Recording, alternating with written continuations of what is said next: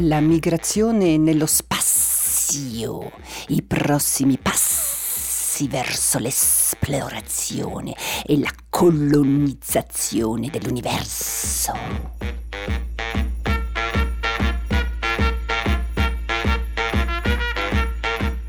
Sala gremita alla Darsena di Lugano nel Parco Ciani per il settimo e ultimo incontro radiofonico di Radio Petrushka sulla serie La creazione del mondo, l'evoluzione dell'uomo, dai primi passi sulla Terra alla conquista dello spazio.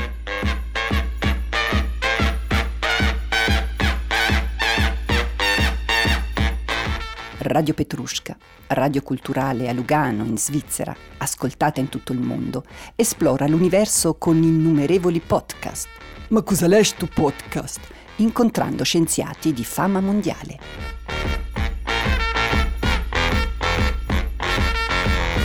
Ascoltali su radiopetrushka.com e scarica l'app gratuita.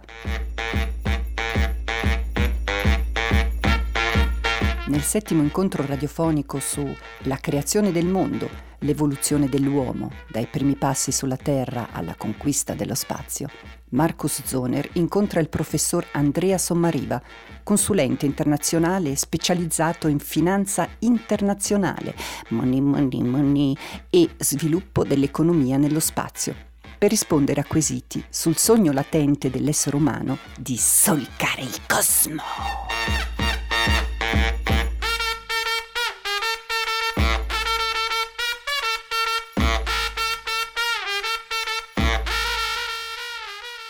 Perché oggi abbiamo la necessità di andare nello spazio?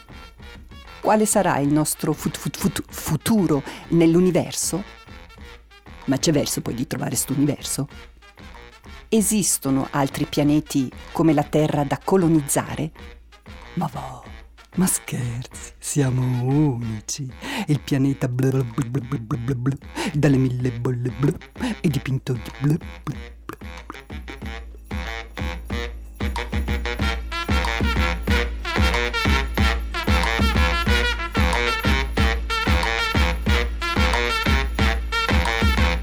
Buonasera professor Andrea Sommariva. Buonasera. Buonasera a tutti voi, grazie di essere venuti. Questa ultima, questo ultimo evento che stiamo facendo nella nostra vita, chi l'avrebbe mai pensato? Allora, eh, per questa conclusione di questi sette eventi che abbiamo organizzato quest'anno, un evento molto speciale, molto strano. Sono felice che eh, sei venuto qua da lontano, da Roma, ehm, di poter parlare di una, un, un, momento strano de, dell'umanità. E abbiamo parlato di migrazione, per tutti questi sette eventi abbiamo iniziato in Africa, le prime migrazioni, uscite dall'Africa, eh, tutto quanto. Abbiamo poi eh, imparato tantissimo sulla guerra, sulla fenomenologia della guerra, sulla nascita delle prime culture, eh, sulla Mesopotamia appunto ieri sera e arriviamo adesso a un ultimo all'ultima sponda per così dire, no? all'ultima grande possibilità di migrazione cioè quella di lasciare la terra e di eh, migrare, di andare, di partire per lo spazio. Adesso c'è una grande differenza e questo eh, ovviamente mi interessa moltissimo.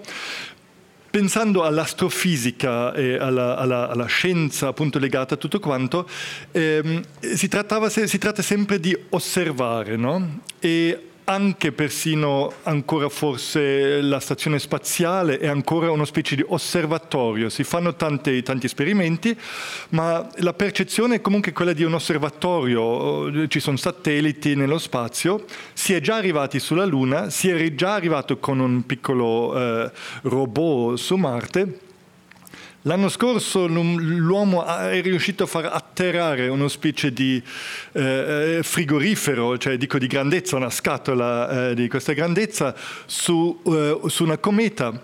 Eh, si va sempre oltre, si cerca sempre oltre. Fino adesso, fino a poco fa, fino a ieri diciamo, io ho guardato tutto quanto in maniera molto romantica, cioè t- tanta fantasia, la scienza, la nascita del mondo, la nascita dell'uomo, del pensiero, le migrazioni. a un certo punto quest'ultima migrazione è legata a tantissime domande e sono domande anche dure. Dure nel senso eh, stato della terra, necessità di andarsene, possibilità di andarsene e poi significato, cosa significa di partire dalla terra e forse anche non poter mai più tornare, cosa vuol dire in termini di soldi. E per questo sono molto felice di averti eh, qui stasera, di poter parlare su, su queste tematiche che sono anche molto concrete, penso. Certo, no, eh, ti ringrazio prima cosa per avermi invitato a questa manifestazione. E, ehm, eh, diciamo, quello di cui parlerò io oggi è eh, dell'esplorazione dello spazio da parte dell'uomo, eh, cioè perché il destino dell'uomo eh, è legato alla sua migrazione nello spazio? Questa è una domanda cruciale, molto importante, eh, che è stata sollevata da, da filosofi tipo Kant, eh, è stata sollevata da letterati che sono cercati di immaginare la presenza dell'uomo nello spazio, eh, ma eh, diciamo, eh, il fatto importante è che ehm, l'astronautica cioè eh, la scienza di come viaggiare nello spazio nasce concretamente alla fine dell'Ottocento e nasce in Russia. In Russia? In Russia.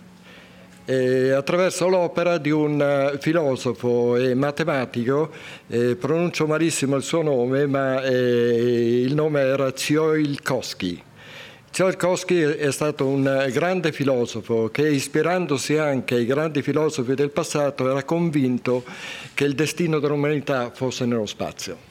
Ah, proprio il destino. Il destino senso... dell'umanità fosse nello spazio. Però, eh, diciamo, lui ha un punto molto importante rispetto a tutto il pensiero, l'analisi precedente. Lui si domanda anche come l'uomo può andare nello spazio. E infatti il libro che scrive viene pubblicato nel 1903 ehm, che è un libro molto importante, eh, in cui sviluppa tutta la parte matematica legata ai voli spaziali, usando la propulsione a reazione chimica. Questo, questo, libro è ancora un libro di testo importantissimo per tutti quei giovani che all'università si affacciano a studiare l'astronautica. Quindi questo è molto importante, la combinazione di questi due fattori, cioè da un lato la convinzione che il destino dell'uomo sta eh, nello spazio. E per quale motivo? Perché nel lungo termine, se l'uomo rimane sulla Terra, e questa è un'analisi che è stata fatta da lui e poi ripresa successivamente, l'ultimo è stato Stephen Hawking, se l'uomo rimane confinato alla Terra, prima o poi scompare. Eh, catastrofi naturali, eh, l'impatto di un grosso asteroide sulla Terra, quello che ha eliminato 60 milioni di anni fa i dinosauri, eh, catastrofi naturali causate dall'uomo, una guerra nucleare, catastrofi ambientali, se noi rimaniamo legati alla Terra siamo destinati a scomparire. Quindi eh, diciamo, il, il, permanere e l'espandersi e l'evoluzione della razza umana è eh, diciamo, nel lungo termine condizionata dalla nostra abilità a muoverci nello spazio. In questa maniera si garantisce la sopravvivenza della razza umana. Questo è il motivo filosofico di base, se ne vuole. Sì, e dici praticamente che non abbiamo scelta, cioè non c'è scelta in non fondo. C'è scelta. Non c'è scelta. Non c'è scelta perché eh, diciamo, o catastrofi naturali e anche se noi ci definiamo una razza intelligente, in effetti non è che siamo molto intelligenti, una catastrofe causata dall'uomo, e pensiamo a una guerra nucleare, pensiamo mm-hmm. a una catastrofe ambientale legata ai cambiamenti climatici, eh, a lungo andare può provocare, può provocare, non è detto che la provi, può provocare eh, l'estinzione dell'umanità. Okay. Quindi se l'umanità si muove al di fuori eh, della Terra, e quello che dice Stephen Hawking, e qui andiamo veramente nel lungo periodo su cui ritorneremo alla fine di questa discussione, siccome nel Sistema Solare non esistono pianeti simili alla Terra, per necessità di cose dovremo muoverci verso sistemi extrasolari. Su questo ritorneremo alla fine Sistemi extrasolari, esatto, andiamo eh, adagio, eh, andiamo a cipolla, direi. Sì, Cominciamo allora, eh, come è iniziata la, la, appunto, l'esplorazione dello spazio e appunto eh, fai una grande differenziazione fra esplorazione dello spazio e esplorazione dello spazio dell'uomo, attraverso l'uomo, con l'uomo. Esatto, cioè l'esplorazione dello spazio per motivi scientifici o per altri motivi di cui possiamo parlare è vecchia come la storia dell'umanità. I babilonesi, gli egiziani, i cinesi osservavano eh, le regolarità nel, nel cielo per poter eh, diciamo, individuare i cambiamenti delle stagioni, essendo delle società agricole, individuare il periodo di semina e di raccolta era essenziale per evitare le, le, le carestie e quindi la catastrofe delle loro società. In seguito, e questo è stato il grande apporto dei greci, i greci eh, hanno cominciato a analizzare eh, non solo il cielo, lo spazio, ma anche la terra, eh, convinti che eh, diciamo, le spiegazioni che si, si, davano precedentemente, basate sulla magia, basate sull'irrazionalità, basate sull'intervento di divinità, non erano corrette che la natura si poteva spiegare in termini razionali. Questo fu il grande contributo dei greci a tutto il pensiero scientifico, incluso l'esplorazione dello spazio. ricordiamoci che il modello di Tolomeo, benché fosse sbagliato dal punto di vista centrale, cioè non è il Sole che gira intorno alla Terra, ma la Terra che gira intorno al Sole, come modello matematico è un modello estremamente elegante e fino a un certo punto funzionava anche abbastanza bene. Era un modello matematico molto preciso che dava una spiegazione razionale agli eventi naturali. Allora... Questa, diciamo, questa, tradizione di osservazione del cielo poi è continuata perché all'epoca dei cinesi, babilonesi, egiziani e greci si osservava il cielo con l'occhio, era l'unico strumento per analizzare questi fenomeni.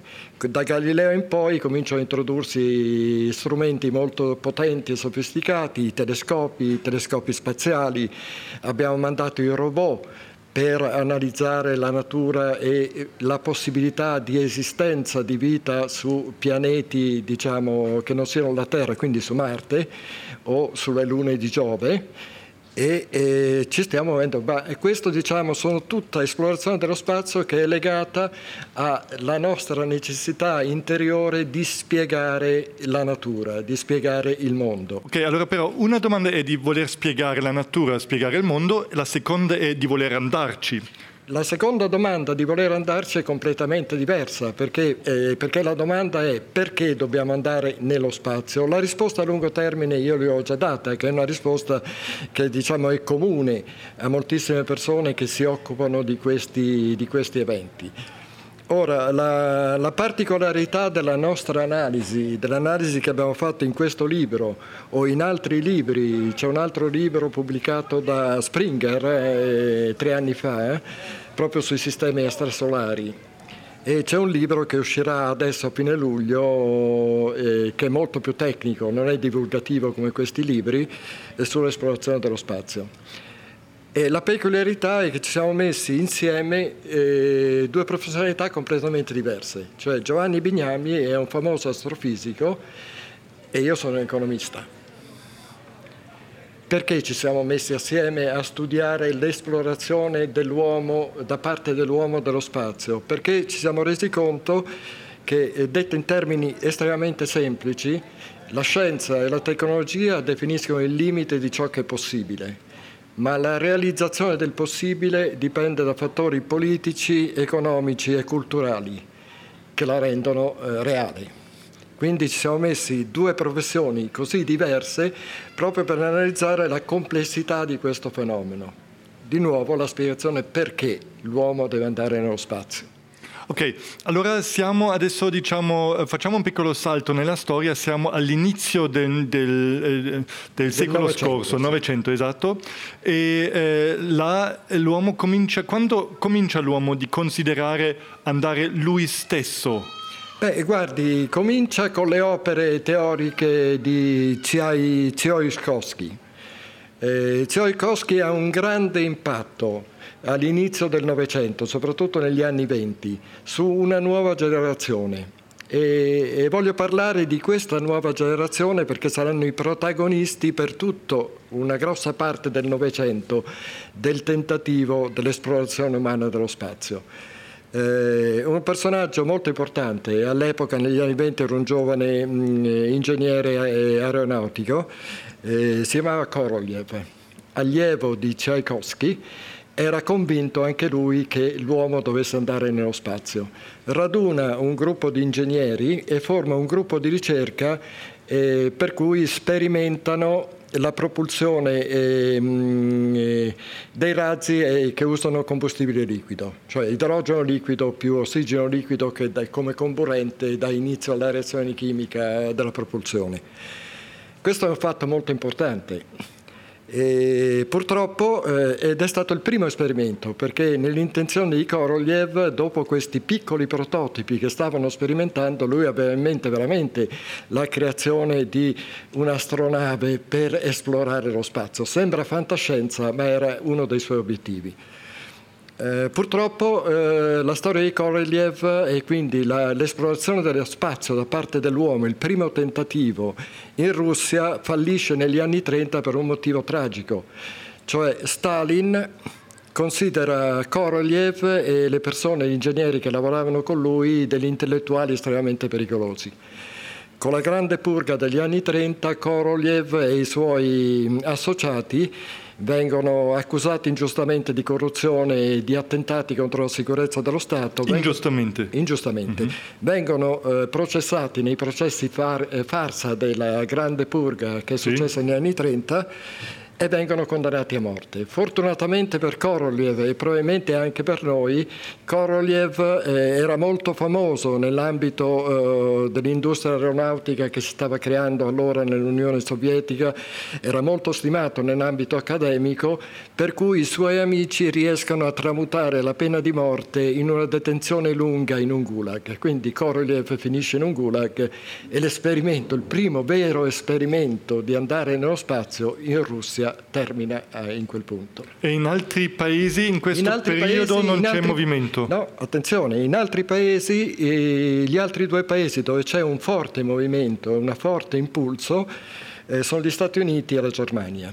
Negli Stati Uniti è Goddard. Goddard è un ingegnere aeronautico, anche lui eh, diciamo, influenzato dalla, dalla, letteratura delle opere di Tchaikovsky, anche lui sperimenta dei razzi a propulsione, ehm, cioè con del combustibile liquido, idrogeno liquido e ossigeno liquido. Sono dei piccoli razzi e sono dei prototipi in vista di passare allo stadio successivo. Ma eh, Goddard fa anche molto di più, introduce l'uso del giroscopio, del sistema di guida su tre assi e quindi della guida in volo del, nello spazio senza altre coordinate, anche senza, senza esatto, vista. Esatto. Senza, Quindi eh, introduce proprio i concetti che ancora usiamo oggigiorno sì. del volo nello spazio sì. e gli strumenti. Eh, purtroppo anche qui la cosa finisce male, in maniera meno tragica che in Russia, ma finisce altrettanto male. Cioè l'ambiente accademico americano eh, snobba eh, Goddard eh, sostengono che l'idrogeno liquido è troppo costoso, si produce in quantità troppo piccole e quindi sono tutte fantasie di questo ingegnere. Questa opinione di un certo ambiente accademico si riflette sulla stampa, Goddard viene ridicolizzato lui continua i suoi esperimenti. Tra il 1924 e il 1945, l'anno in cui muore, conduce 34 eh, invii di razzi eh, di piccoli eh, prototipi e quindi va avanti, ma è solo. Non ha nessuna influenza eh, sulla società americana. Mm. Quindi anche questo primo esperimento muore per mm. l'indifferenza e in fondo la stupidità di un certo ambiente accademico. Mm-hmm. Allora, tornando... Il terzo esperimento sì, è la eh, Germania. Germania sì. In Germania, eh, sempre sotto l'influenza di Tchaikovsky, Hermann Obereff e William Ley eh, fondano eh, a Berlino la Società per i voli spaziali eh, a cui si aggrega il giovanissimo von Braun. Ah. E, e, anche loro sperimentano i razzi eh, a combustibile liquido. Il problema è che nel 1930, con la grande crisi economica nel mondo, eh, questa società, che era una società eh, amatoriale, era finanziata da filantropi, era finanziata dall'università, eh, si trovano in una situazione finanziaria estremamente difficile, o chiudono o trovano altre fonti di finanziamento.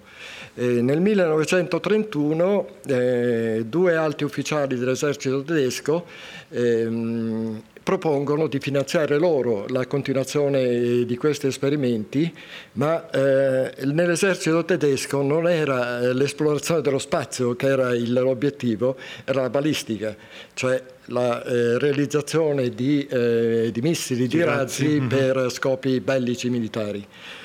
Eh, Oberef e mm, William Lay sono molto scettici su questo argomento, appartenevano a una vecchia generazione. Von Braun eh, sposa questo concetto e diventa, riceve i finanziamenti dall'esercito tedesco e diventa il responsabile dello sviluppo della balistica.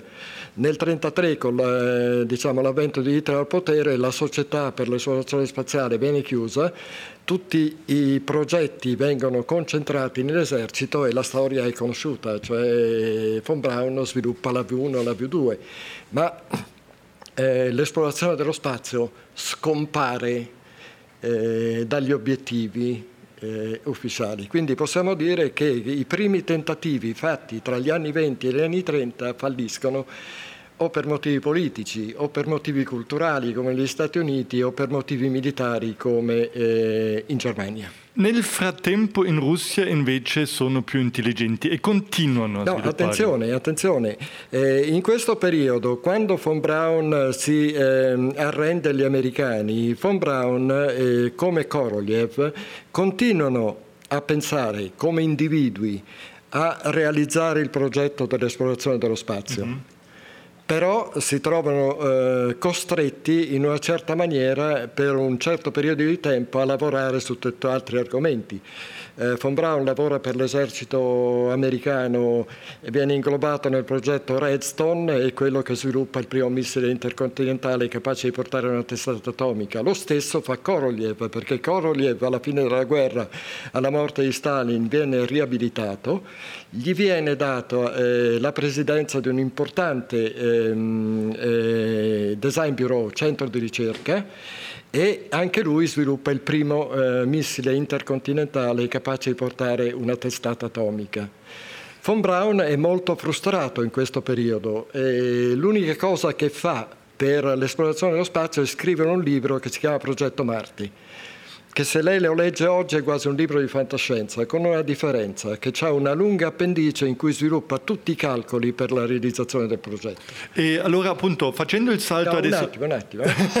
un attimo. un attimo. E Korolev ha molto più fortuna, perché Korolev, avendo sviluppato per conto dell'aviazione sovietica il primo missile intercontinentale, è un eroe della guerra, perché quando era nei gulag la gente si dimentica che è lui che è stato l'inventore inventore de, de, del sistema Katyusha, dei razzi che hanno contribuito notevolmente alla, alla vittoria dell'esercito mm, sovietico, sovietico. Sui, sui tedeschi.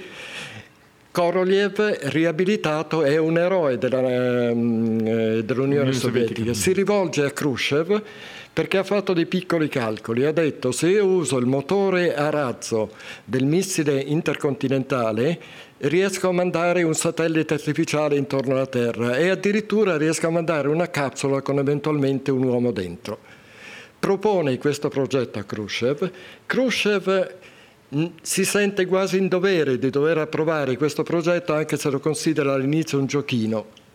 Però è un eroe dell'Unione Sovietica, è un uomo che ha contribuito enormemente alla patria, ha sofferto enormemente e quindi eh, dà l'approvazione del progetto. Khrushchev, che poi un uomo, era un uomo intelligente, capisce immediatamente perché quando il primo Sputnik viene messo intorno alla Terra l'America entra nel panico, quindi Khrushchev si rende conto che non era un giochino, era un fatto molto importante. E inizia la sfida tra l'Unione Sovietica e eh, gli Stati Uniti sullo spazio. Sappiamo tutti la storia com'è andata, Kennedy fa il suo eh, discorso al congresso, dice che gli americani entro dieci anni sbarcheranno sulla Luna, incarica la NASA di questo progetto, von Braun viene cooptato e lavora eh, a pancia a terra su questo progetto eh, con lo sviluppo del Saturno, eh, del razzo Saturno. E sappiamo tutti come è andata a finire. Nel 1969 eh, Arson sbarca sulla Luna. Però prima abbiamo un eroe della mia, della mia gioventù, Yuri Gagarin. Esatto. Non dimenticarlo. No, no, e Yuri Gagarin era la seconda parte del progetto di Korolev. Prima era le, diciamo, il lancio di un satellite artificiale intorno alla Terra, secondo la capsula. Ma eh, ricordati che quando eh, Kennedy fa il suo famoso discorso al Parlamento, il, il governo sovietico eh, lancia un piano anche loro per andare sulla Luna, che si chiama proprio Progetto Luna, a cui lavora Korolev. Nel 1969 capita un fatto estremamente interessante, cioè il successo stesso dello sbarco sulla Luna segna la fine del, del progetto di esplorazione dello spazio da parte dell'uomo. Perché? Perché da un lato i russi cancellano il progetto Luna perché a nessuno interessa arrivare secondo. Dall'altro eh, gli americani hanno già dimostrato la loro superiorità tecnologica, eh, essendo sbarcati per primi sulla Luna, e qui c'è un fatto storico che, eh, che è importantissimo, che è oscuro, non è conosciuto da molti. Nel, nell'agosto del 69 von Braun riacchiappa il suo vecchio progetto eh, Marte, lo rielabora in termini più semplici. Nel settembre o nell'ottobre del 69 la NASA dà l'approvazione tecnica al progetto e von Braun stesso va al congresso americano proponendo il progetto per andare su Marte. Amer- e, von Braun in questo caso non ha capito nulla di quello che stava succedendo, perché il congresso glielo boccia. Per quale motivo? Perché l'obiettivo di andare sulla Luna non era l'esplorazione de, dello spazio da parte dell'uomo, era la sfida tecnologica tra gli Stati Uniti e l'Unione Sovietica. Una volta vinta la sfida, il Congresso americano si domanda perché dobbiamo stanziare questi soldi su un progetto che era spettacolare, ma che però era una ripetizione, secondo loro, eh, del progetto Apollo. C'era poi la guerra del Vietnam, c'erano problemi di bilancio dello Stato federale dovuti alla guerra del Vietnam e quindi il successo stesso di Armstrong segna la fine di questo esperimento eh, di esplorazione eh, dello spazio da parte dell'uomo. Fantastico, grazie infinite di queste, tutti questi dettagli, di queste, tutte queste delucidazioni anche del, del, del background, del fondo di, questo, di tutti questi programmi. Eh, c'è un punto che mi interessa che, mh, mm, eh, che è quello del, dell'uomo, no? cioè, questi uomini che, che fanno questi, eh, queste esplorazioni comunque a quei tempi, ancora oggi in un certo senso, ma soprattutto a quei tempi che erano i primi, sono eroi. Cioè per me Yuri Gagarin, ma dopo anche, anche i, eh, Armstrong e loro che sono andati nella, nel, nel, sulla Luna, eroi. De, io mi ricordo nel 69 guardare questa, questo razzo partire la, la, notte alle due davanti a una televisione, ho chiesto di essere svegliato per poter vedere queste cose, non si vedeva un tubo perché è tutto bianco e nero, tutto polvere, tutto, tutto lampo, e poi quel minuscolo razzo si sentiva qualcosa che non si capiva, ma sono immagini comunque che, che segnano, che rimangono, che sono, sono, importanti come certe gare di box nella giungla in Africa di Muhammad Ali, cose, sì, sì, queste, queste, serate, sia bambino sia ragazzo e si vedono queste cose che, che, che rimangono come un, sogno, sono eroi, insomma, no? sono rimasti eroi anche. Sì. Il 12 aprile del 1961 alle 9.07 ore di Mosca,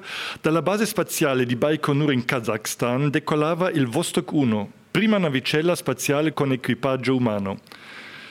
I 108 minuti che susseguirono la videro compiere un'orbita completa intorno alla Terra per poi atterrare con successo, inaugurando trionfalmente l'era delle missioni celesti. All'interno della capsula, guidata da Terra, c'era l'uomo che in seguito sarebbe stato ribattezzato il Cristoforo Colombo dei Cieli, il pilota sovietico appena 27enne Yuri Gagarin. Durante il tragitto verso la rampa di lancio, Gagarin si fermò a fare la pipì sulla ruota posteriore dell'autobus che lo trasportava. Da allora questo è diventato un rito obbligato e propiziatorio per tutti gli astronauti del Soyuz.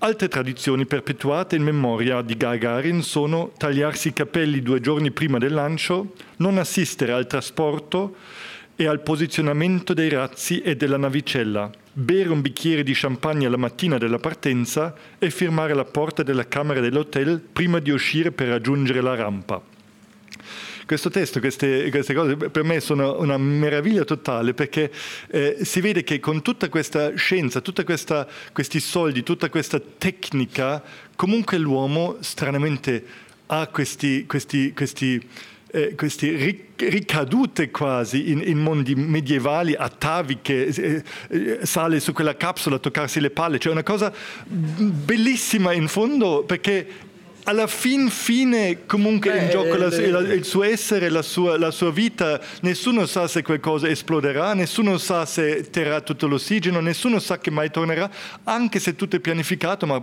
appunto eh, si, si affida a delle cose che eh, sono fantastiche, no? Vabbè, L'animo sono, gli eroi, sono gli eroi del nostro tempo. Esatto. No? Però non dimentichiamoci gli altri eroi, non dimentichiamoci i Korolev o i von Braun che eh, portano avanti quasi individualmente dei progetti contro delle obiezioni, contro degli ambienti ostili, contro, e nonostante tutto questo riescono.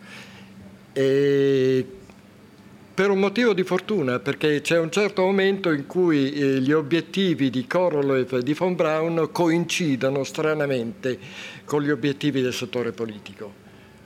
E, e, e, riescono a portare avanti questo progetto. Però diciamo, dobbiamo renderci conto che eh, sta- cosa, cos'è lo stadio successivo? Questa è la domanda. Noi stiamo imparando dalle lezioni della storia quelli che sono stati i successi e i fallimenti del passato.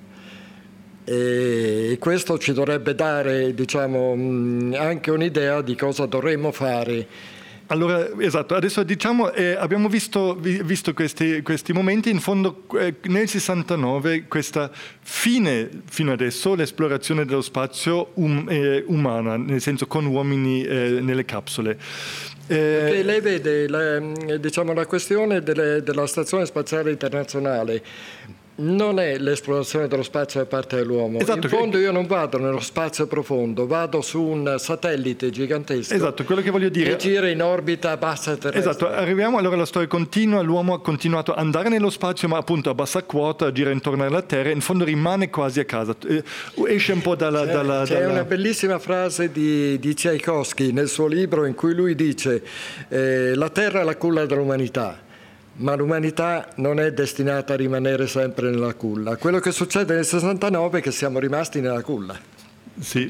Esatto, allora siamo eh, ancora sulla Terra e adesso continuano le esplorazioni appunto dello spazio vicino della Terra intorno alla Terra. Ci sono delle, dei robot appunto che mandiamo a che pro? Cioè, fino adesso appunto avevo sempre guardato tutto quanto eh, da, per, dal lato scientifico eh, del, o dell'uomo che vuole sapere, no? Ma ci sono altri fini. L'uomo dovrà anche partire, vorrà anche partire. Allora, cosa sono i passi attuali che si stanno facendo per questo ah, in questo eh, periodo, guardi... in questo diciamo presente? Guardi, secondo me ci sono stati due fenomeni molto importanti, tutti avvenuti eh, sotto l'amministrazione Obama, che secondo me verrà ricordato come uno dei grandi presidenti eh, per quanto riguarda l'esplorazione dello spazio da parte dell'uomo. C'è un fatto contingente. La NASA ha diciamo, cassato il progetto dello shuttle. Lo shuttle che era nato eh, nell'intenzione della NASA come uno strumento che avrebbe abbassato i costi di accesso allo spazio, era una macchina talmente complicata, probabilmente la macchina più complicata costruita e disegnata dalla NASA, eh, aveva dei costi elevatissimi e incideva sui budget della NASA in maniera per cui a un certo punto la NASA ha abolito eh, lo shuttle. In quel momento gli americani si sono trovati senza nessun vettore per servire la stazione spaziale e si dovevano diciamo, appoggiare o ai russi, soprattutto ai russi. Era vero che diciamo, durante gli anni 90 c'era stato il periodo di distensione tra Russia e gli Stati Uniti, quindi questo progetto di collaborazione però era diciamo, improponibile nel lungo termine che eh, gli Stati Uniti non avessero un vettore capace di servire la Stazione Spaziale Internazionale. Eh, che cosa è successo eh, nel 2008? Nel 2008 la NASA ha um, introdotto un piano, ha aperto il settore dei vettori spaziali a una serie di imprese. Di fatto quello che imprese io chiamo private. ha deregolamentato il mercato. No, i privati c'erano, però erano dei monopolisti. In America c'era Lockheed Martin che faceva l'Atlas 5 e in Europa c'era Ariane Space che faceva i, i razzi Ariane, la serie Ariane 5 la NASA decide io apro il settore, cerco di abbattere il monopolio e quindi fa una gara per cui mettendoci pochissimi soldi per eh, la ricerca e sviluppo, eh, indice una gara di altre imprese private di proporre eh, dei vettori che eh, fossero utili per servire la stazione spaziale eh, internazionale e il premio era che il vincitore o i vincitori, i due vincitori di questa gara avrebbero avuto dei contratti multiannuali eh, per il servizio della stazione spaziale. Questo ha provocato un fattore molto importante che poi da economista io lo spiego molto semplicemente, cioè il prezzo praticato da un monopolista è molto diverso dal prezzo che viene praticato in un ambiente concorrenziale. Dimostrazione, il costo per chilogrammo di materia inviata nello spazio eh, si aggira sui 24 mila dollari per chilo. 24 mila dollari se io voglio mandare un, chilo, un litro di latte eh, in spazio. Whatever. Lei vuole mandare un satellite artificiale, vuole mandare dei, degli strumenti scientifici alla Stazione Spaziale Internazionale, per ogni chilo, chilo. di quell'oggetto, sì. di quegli oggetti, il costo dell'Atlas 5 e di Aran, eh, Ariane eh, fa, 5 è di 24 24 mila dollari. Va bene. Il Falcon 9 di SpaceX, eh, SpaceX è? SpaceX è questa socia- nuova società privata, proprietà di, mm, eh, eh, di, questo imprenditore che viene dal settore dell'internet, sì. era proprietario di PayPal, sì. Eh, Elon Musk. Sì. Eh, il costo di Falcon 9 è di 13.000 attualmente 13.000 dollari per chilo, cioè ha dimezzato praticamente il costo di, dell'accesso allo spazio. Ok? Eh, c'è una cosa in più, sia eh, SpaceX sia Blue Origin che l'altra società che ha vinto eh, le gare con la NASA stanno cercando di recuperare e, e, quindi di riutilizzare lo stadio primario del razzo. Lei sa com'è, il razzo ha due stadi, no? c'è lo stadio primario che permette al, al, veicolo di arrivare alla velocità per cui si sfugge alla gravità della Terra e poi entra, questo stadio primario normalmente viene rilasciato e si incenerisce distrugge quando rientra nell'atmosfera e poi lo stadio secondario del razzo si accende per portare in orbita dove vuole, orbita eh, diciamo sincronica, eccetera, mm-hmm. e, e lo stadio secondario. Lo stadio primario del razzo incide per due terzi sul costo totale del razzo. Se io sono capace di recuperare lo stadio primario del razzo, i 13.000 dollari possono scendere a di sotto dei 5.000 dollari per chilo. 5.000? Sì. Questi sono i calcoli. Cioè questo diventa quasi spazio accessibile a quasi tutti. Cioè io vado, io vado in banca e dico voglio lanciare un litro di latte in spazio, datemi 5.000 e loro lo fanno.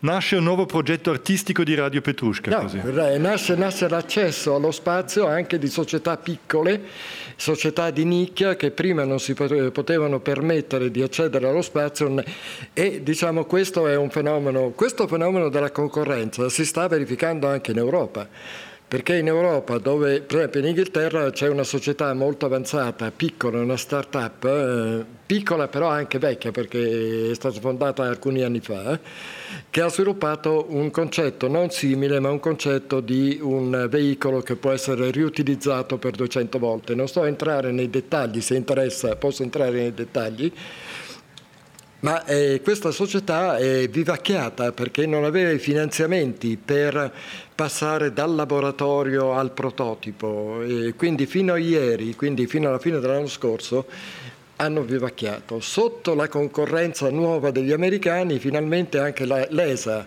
e l'Agenzia Spaziale Inglese hanno cominciato a finanziare questa società, quindi anche da noi si stanno sviluppando dei sistemi che possono abbattere notevolmente il costo di accesso allo spazio. Questo significa chiaramente che appunto viene, eh, diventa più accessibile eh, anche appunto per piccole ditte private, per, eh, ci sono molte più possibilità. Che nuovi mondi si aprono con questo? Ah, guardi, si, si, aprono dei mondi molto nuovi perché ehm, diciamo, eh, e qui devo fare un inciso perché c'è un altro fattore importante che rientra in questa cooperazione pubblico-privato perché io diciamo l'esplorazione dell'uomo da parte dello spazio lo vedo come collaborazione tra pubblico e privato. Cioè, ehm, eh, le agenzie spaziali, sia l'ESA che, mm, che, la NASA, hanno cominciato a riprendere in mano il progetto dell'esplorazione umana di Marte. Questo eh, abbassamento dei costi di accesso allo spazio permette ehm, diciamo, a delle società private che stanno nascendo, eh, ce ne sono almeno 10 negli Stati Uniti, in Europa ancora per il momento non c'è nulla, però eh, l'idea circola, eh, che sono dedicate allo sfruttamento, l'utilizzo delle risorse dello spazio. E, e in che senso questo può aiutare le spedizioni verso Marte? Perché se io lancio un'astronave dalla Terra e deve portare tutto il carburante che mi serve per arrivare su Marte, eh, la massa del carburante è notevole se io posso accedere lungo la rotta a un deposito e, e, da, dagli asteroidi, gli asteroidi contengono ghiaccio, contengono sostanze volatili, la Luna ha il ghiaccio, se io riesco a recuperare l'acqua e le sostanze volatili sono capaci di creare e, e mettere in un deposito lungo la strada eh, il carburante per le astronavi. L'astronave che parte dalla Terra non deve portare tutto il carburante per eh, rifornire in rotta. Si, si, si crea ferma, un nuovo mercato. si ferma da un mercato. benzinaio sulla Luna, lui è lì, tu, tu, tu, metti dentro il sì, carburante. Ma questo è un nuovo mercato perché il, il, il, il prezzo dell'idrogeno o dell'ossigeno che io recupero o dell'acqua che io recupero dalle... non è il prezzo dell'acqua o dell'idrogeno sulla Terra siamo d'accordo perché sì. comporta, quindi c'è anche un, riallineamento dei costi. Quindi c'è un mercato nuovo, ci sono delle prospettive per delle imprese private di entrare in questo tipo di business. Okay. Quali sono allora le risorse interessanti per l'uomo per questo tipo di impresa nello spazio? Che risorse ci sono e, che, e, quali potremo sfruttare? Ma guardi, ci sono delle risorse che noi potremo sfruttare, e, come ho detto, per essere utilizzate nello spazio. Cioè ehm, la Luna, gli asteroidi contengono ferro, nickel, cobalto, che sono tutti materiali che possono essere utilizzati per creare delle infrastrutture spaziali nello spazio. Eh, gli asteroidi contengono delle sostanze che possono essere commerciabili cioè, sulla Terra. Significa eh, scusa, eh, che per esempio potremmo costruire delle, delle, strutture sulla Luna usando i materiali della Luna esatto. senza doverli portare. Senza doverli portare. L'idea. senza doverli portare. Oppure costruire uno spazio-porto nello spazio, sempre l'idea è la stessa, eh, e questo è un dibattito che si sta avvenendo nell'ambito delle, mm, diciamo, delle agenzie spaziali spaziali, qual è la soluzione migliore, o delle strutture nello spazio che siano degli spazi porti in cui l'astronave ha accesso e accesso al, eh, al combustibile, accesso a tutto quello che è necessario per il proseguimento del viaggio, oppure può partire dalla Luna. Siamo d'accordo? Questa, queste strutture eh, che io vado a creare nello spazio le posso creare col ferro, col nickel e con altri materiali che trovo sugli asteroidi. D'accordo? D'accordo. E eh, come cavolo faccio a recuperarli? Ma, guardi, cioè, mica, mica, si va uno lì a, a scavare, come, no, come no, faccio no, a tirarli fuori? Recupero, eh, qui c'è anche una, diciamo, eh, molte volte una, su, sugli asteroidi, per esempio, e lo sappiamo dalle analisi delle meteoriti cadute sulla Terra, i metalli sono allo stato libero. Cioè, Quando lei va a cercare il nickel, il ferro, eh, il platino, il palladio, le terre rare sulla Terra sono sempre in combinazione con altri elementi chimici. Quindi il processo minerario non è solo l'estrazione della, della, eh, dei sassi, della roccia, della terra, ma è diciamo, poi il processo di raffinazione che mi porta all'isolamento del metallo allo stato puro. Questo lo troviamo sugli asteroidi. Quindi sull'asteroide il processo minerario è un processo molto più semplice che sulla Terra. Perché lui solo... è di ferro e basta. Eh, esatto, diciamo. oppure è di ferro e nickel, mm. si tratta di separare il ferro e il nickel, ma il ferro e il nickel sono lo stato puro, non devo avere un processo di raffinazione, mm-hmm. che sono i processi più inquinanti e i processi più costosi nella filiale mineraria, perché non è tanto uh, scavare la terra che è costoso, c'è poi tutto il processo di raffinazione per arrivare al metallo allo stato puro. Allora, teoricamente si arriverebbe a un asteroide, si attracca lì, si, ci si aggancia un po' perché se no si vola via. E poi si comincia con delle tecniche a scavare fuori dei blocchi, diciamo, di mm, ferro o di nickel. Sì, il problema è la, diciamo, la, perforazione e la frantumazione, perché esatto. bisogna frantumarli. Ma, però attenzione, eh, due anni fa c'è stato un congresso molto interessante a Sydney in Australia, in cui ehm, eh, loro sono molto specializzati in questo settore, quindi l'industria... Cioè specializzato nel nelle, settore? Nelle macchine minerarie, fran- per scavo in miniera. Mm-hmm. C'è stato un congresso organizzato dall'Associazione delle imprese che fanno ma- macchine di scavo in miniera australiane con le agenzie spaziali proprio per analizzare questo fenomeno, che cosa bisogna fare, quali sono le necessità, quali sono le caratteristiche particolari o dell'asteroide o della Luna per avere processi di allora, una volta... è già iniziato, eh, attenzione, è già iniziato. Sì, attenzione. Allora, vuol dire che eh, una volta che siamo in grado di fare questo, e saremo in grado fra un po', voglio dire, esatto. ci siamo circa, cioè, ci vuole ancora un, un ah, La mia previsione, ma... guardi, che diciamo, il, il, fenomeno dello sfruttamento dei metalli su, o sugli asteroidi o sulla Luna, e deve essere una decisione lasciata alle imprese private, è più conveniente andare sulla Luna o sugli asteroidi eh, è un fenomeno che sarà reale e manifesta a tutti fra 10-15 anni. 10-15 anni? Siamo molto più avanzati di quello che la gente possa pensare. E per quello facciamo queste conferenze, così lo diciamo. Cioè, lei, lei, vede che l'industria mineraria delle macchine di miniera si, eh, due anni fa si è già mossa. Sulla base delle informazioni di queste prospettive hanno già cominciato a ragionare insieme alle agenzie spaziali e a queste start-up che eh, hanno come missione lo sfruttamento degli asteroidi della Luna. Hanno già cominciato a ragionare insieme alle modifiche che cosa bisogna fare per ottenere certi risultati. È questo che dovrebbero dire i, i, i genitori e i bambini. Pensa al futuro figlio, fai una miniera sugli, sugli asteroidi così ti fai le palle d'oro alla fine. Cioè, ok, ci sono comunque chiaramente tante risorse, diciamo, in, in termini di, pa, di, di, di platino, di, anche metalli rari, ma anche di ferro, appunto di questi che ci vogliono per costruire delle strutture, no? Esatto. Giusto? Allora, eh, per poterli accedere bisogna mandare delle macchine Esatto. Che possono... Ci sono due maniere per farlo, guardi. O lei cattura dei piccoli asteroidi e li porta in orbita intorno alla Luna è un, già un progetto che la NASA sviluppa. Fermo, fermo, fermo, fermo. Io vado, catturo un piccolo asteroide e, e lo porto in orbita intorno alla Luna.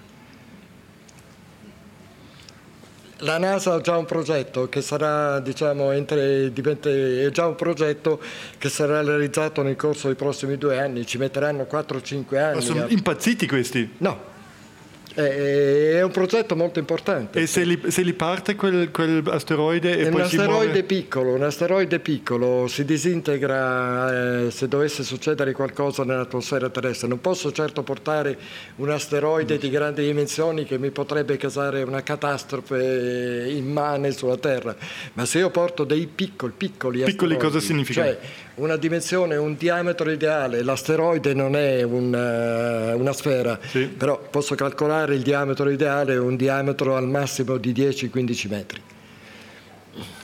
Cioè, ma questo significa che io con, un, con, con, con, degli strumenti che ho qui per terra, eh, binocoli, cioè, no, i, i, grandi telescopi, no?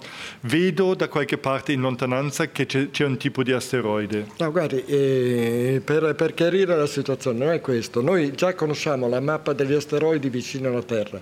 Cioè, ast- gli asteroidi sono concentrati in una fascia che sta tra Marte e Giove. Giusto, giusto. Alcuni di questi asteroidi hanno un'orbita che li porta regolarmente vicino alla Terra sono sì. circa 15.000. Okay. Alcuni di questi sono di dimensioni enormi, eh. diametri di 1-2 km, sì. quindi dimentichiamoci stare, per, sì. per, questo tipo di esperimento. Altri sono eh, estremamente piccoli. Sì, ma quello che voglio dire, ho capito, si sa dove sono, ma appunto io devo... No, conosciamo le orbite. Esatto, conosciamo le orbite, sa, sappiamo dove sono, cominciamo, vuol, vuol, dire, allora io devo eh, identificarne uno che sarebbe buono per me. Devo calcolare la sua orbita, quello che farà nei prossimi due o tre anni, quel che voglio sapere, faccio tutti i miei calcoli e poi mi dico io vado a intercettarlo in questo punto. Esatto.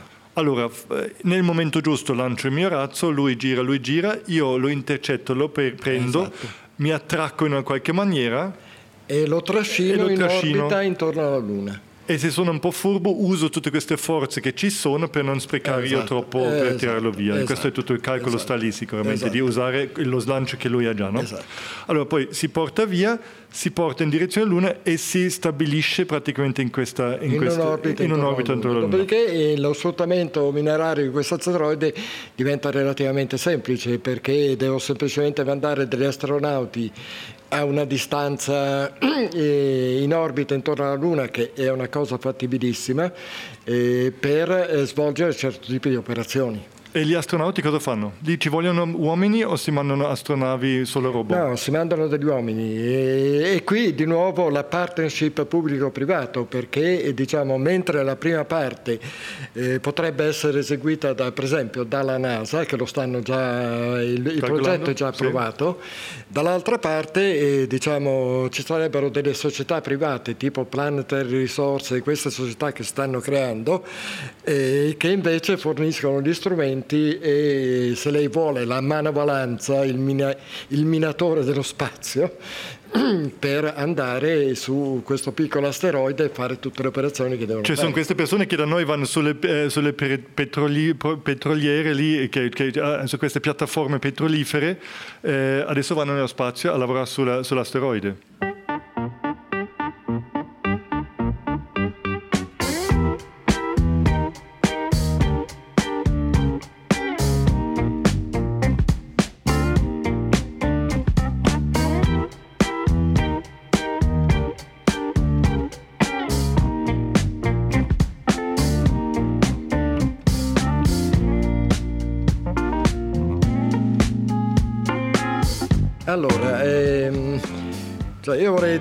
Attimo eh, all'audience un attimo perché io sono entrato in questo tipo di argomentazione. In parte io sono come lei, cioè ero probabilmente con qualche anno di più, ma nel 69 eh, avevo appena finito l'università e lavoravo in Germania e ho vissuto da persona giovane l'entusiasmo e anch'io mi portavo in ufficio il piccolo televisore che ce lo guardavamo nei momenti di pausa oppure passavamo la notte a guardare a casa la televisione del, dello sbarco mh, eh, di Arson sulla Luna. Quindi sono di quella generazione che è stata affascinata da questi, mh, da questi progetti che però diciamo, poi ha capito eh, dopo riflessioni successive, e questo fa parte delle riflessioni, eh, di quali erano le problematiche e eh, di come si potevano risolvere. Quindi ehm, questo che mi ha portato da economista a collaborare con un astrofisico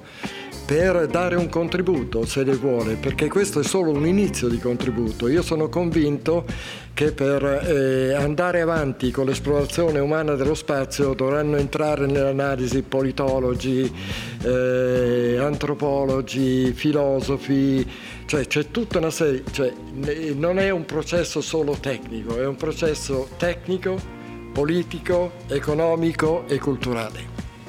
È questo che mi ha spinto a andare in questa direzione. Da cui questi tre libri, questo pubblicato con Mondadori, uno pubblicato con Macmillan. Questi tre libri, questo possiamo dirlo, Oro dagli asteroidi e Asparagi da Marte. Esatto. Potete comprarlo lì fuori. Poi c'è un altro che uscirà recentemente pubblicato da Macmillan Palgrave a Londra, che però è molto tecnico, è l'esplorazione dello spazio da parte dell'uomo. E poi c'è un libro che era stato pubblicato inizialmente tre anni fa con Springer, che si occupa proprio dei viaggi interstellari i nostri viaggi diventano sempre più belli adesso. Allora, fare delle miniere eh, eh, su, su, su, su, asteroidi intorno, che girano intorno alla Luna con dei lavoratori che sono eh, dei minatori eh, specializzati che andranno su, vivranno su una stazione sulla Luna, mi immagino, su una base là. O su una, una piccola stazione spaziale. Mh... Mm, Lì vicino, che si attacca esatto. o si attracca esatto. e, e, poi prendono il razzo per andare a, a fare il lavoro del mattino. Stanno facendo qualcuno, ne hanno testato una che è gonfiabile, e l'hanno testata recentemente sulla Stazione Spaziale Internazionale, una società che si chiama Beagle della California ehm, che, che, è un modulo che si può installare ovunque nello spazio. Quindi e questo modulo arriva, è, è abitativo, è abitativo. Materasso dentro? È abitativo. E questi qui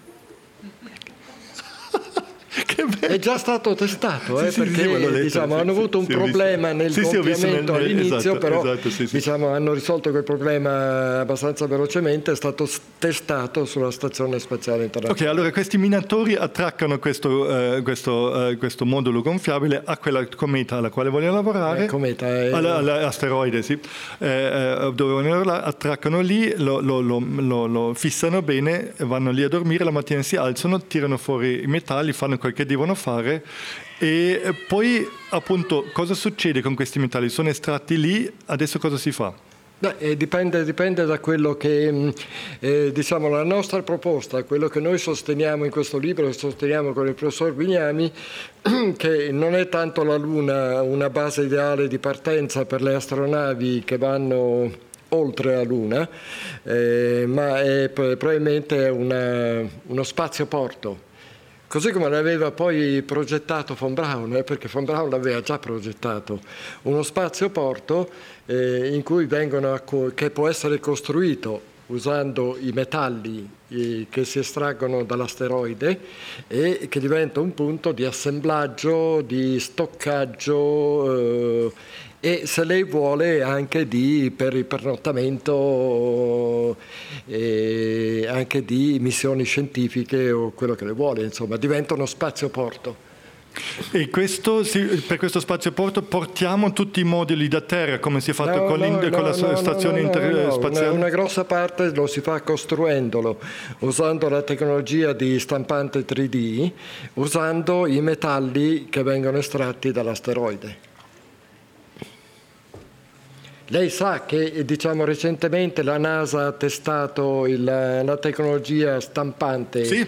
3D printing sulla Stazione sì, Spaziale Internazionale. Visto, sì, se avevano dei grossi dubbi se funzionava in, in ambito di microgravità, funziona. Quindi si possono stampare molte delle componenti, alcune dovranno essere mandate alla Terra, ma molte delle componenti possono essere prodotte in loco con... Anche in metallo, anche in ferro. Certo. Si chiama eh, tecnologia di stampante 3D metallurgica. Eh, l'impresa diciamo, più avanzata in questo settore sta in Germania e non ci sono problemi. E allora, Funziona concretamente così, si manda una specie di piattaforma, diciamo in questo spaceport, esatto. certi elementi che non si riescono a produrre là e si manda questa stampante, esatto. una o due si mandano le informazioni dalla Terra o si prendono su un, un, un, un USB, si attacca a questa, a questa, stampante e questa stampante con i materiali tirati fuori da questo asteroide comincia a produrre questo spaceport. Lei eh, si rende conto che questa tecnologia è già utilizzata quando noi avevamo parlato della società americana SpaceX, eh, quindi il, il, il razzo Falcon 9, il motore del razzo è prodotto in California usando la tecnologia di stampa 3D metallurgica, già usata, è usata sulla Terra quindi in, in, in, assenza di gravità o in microgravità ci sono problemi extra che però sono risolvibili, almeno così ci dicono gli esperimenti fatti dalla NASA alla Stazione Spaziale Internazionale. Quindi non è una questione fuori dal mondo, non è fantascienza, è roba che stiamo usando oggigiorno. Uno dei motivi della riduzione dei costi è proprio questo, perché diciamo, l'uso delle stampanti consente, ha consentito eh, diciamo, una certa riduzione dei costi nella produzione dei motori del razzo. Eh, mi fa tanto piacere, solo che sono spaventato che ehm, non so tutto quanto, cioè nel senso che è tutto nuovo per me. Eh, eh, immagino, però per, diciamo, per, me che ci ho lavorato quasi due anni, sì. intervistando, andando, intervistando SpaceX, intervistando la NASA, eh, intervistando astrofisici, eccetera, la novità non è così una novità. Io le assicuro, questo è un dato di fatto, lo può controllare, può andare a controllare no, no. sul sito di SpaceX. Il motore di razzo di SpaceX è costruito in questa maniera. Adesso io non mi ricordo il nome, ma glielo posso mandare via email. L'industria più avanzata in queste macchine, produzione di stampanti 3D metallurgiche, sta in Germania. Sono realtà, non è... Eh, non è domani, ma è oggi. È oggi. Insomma, esatto. Cioè, è ieri. Ok, fantastico, una, cosa, eh, una, una, visione fantastica di quello che sta succedendo, eh, sorprendente. Adesso guardiamo, ehm, allora questo diciamo è l'attuale, il presente intorno alla Terra, intorno al nostro pianeta. Guardiamo nel sistema solare, di nuovo l'uomo, dove potrebbe andare, dove potrebbe andare a vivere, perché è eh, un po' questo è il nostro tema, no? la partenza dalla Terra dell'uomo che possibilità ci sarebbero e come sono gli orizzonti di tempo? Ma, guardi, eh, diciamo, quello che noi proponiamo e quello che credo sia sensato dire è che all'interno del sistema solare noi avremo la presenza dell'uomo in termini di piccole comunità umane, piccole comunità di minatori dello spazio. Eh, è possibile creare una base permanente su Marte che serva, perché non è creare una base per che cosa? E creare una base permanente su Marte che serva per l'approvvigionamento delle, ehm, delle astronavi che si avventurano al di là di Marte, quindi stiamo parlando di orizzonti della seconda metà di questo secolo, però questa è l'idea. Però eh, tutto questo all'interno del sistema solare io non vedo una migrazione vera e propria, sì. vera e propria mm. dell'uomo, avremo delle piccole comunità piccole comunità che eh, sono ancorate a um, delle realtà molto reali. I minatori dello spazio, la base diciamo su Marte, ma oltre a questo eh, nel Sistema Solare non esistono pianeti che consentano, eh, già Marte è difficile, sì. è tutto da provare. Sì. Eh, ma non esistono altri pianeti che consentano la vita eh, così come la conosciamo. Ho capito. Ehm, e, questo appunto la piattaforma, cioè la vita umana su Marte di piccole comunità, come possiamo, quando ce lo possiamo immaginare? Ah, guardi, io, io penso che diciamo, se l'esperimento di cui io sono convinto che mm, diciamo, delle, delle, risorse minerarie dello spazio entra in funzione tra 10-15 anni, eh, noi possiamo pensare che la prima esplorazione di Marte, l'esplorazione dell'uomo, dell'uomo, da parte di Marte, perché l'esplorazione è un'esplorazione che non è come nel sistema Apollo, mando degli astronauti su Marte, hanno la bandierina, faccio una bella fotografia e torno a casa.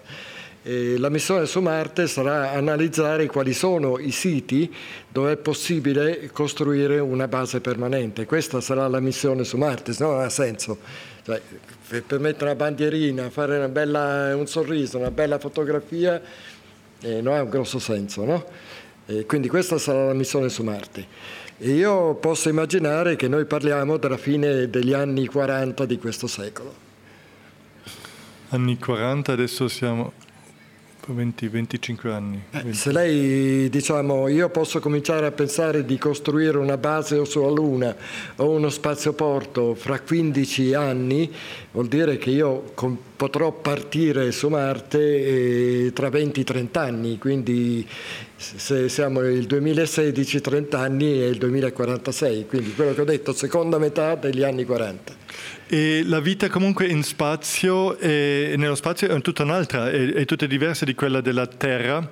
Ehm, l'anno scorso è tornata dal, dalla stazione ehm, spaziale eh, ISS eh, la, l'astronauta eh, Samantha Cristoforetti Avete abbastanza seguito forse la donna che è rimasta nello spazio più lungo di tutte e ehm, dato che noi abbiamo qui ospiti i migliori che esistono sulla Terra, eh, lei eh, non poteva venire, l'abbiamo invitata di, eh, di, di, venire qua per una conferenza, non poteva perché era appena tornata, eh, aveva le gambe ancora molle era a Mosca e ci ha consentito un, uh, un, uh, una, un'intervista telefonica che ho fatto che vorrei farvi ascoltare un pezzettino di questa intervista. È un po' difficile in un certo punto forse di capirla, proviamo comunque perché via telefono, se volete ascoltarla interamente c'è e su Radio Petrushka si può ascoltarla tutta, però eh, mi interessava appunto eh, queste domande come sta l'uomo nello spazio? Come, come, l'uomo gestisce tutte queste cose, queste domande? Queste...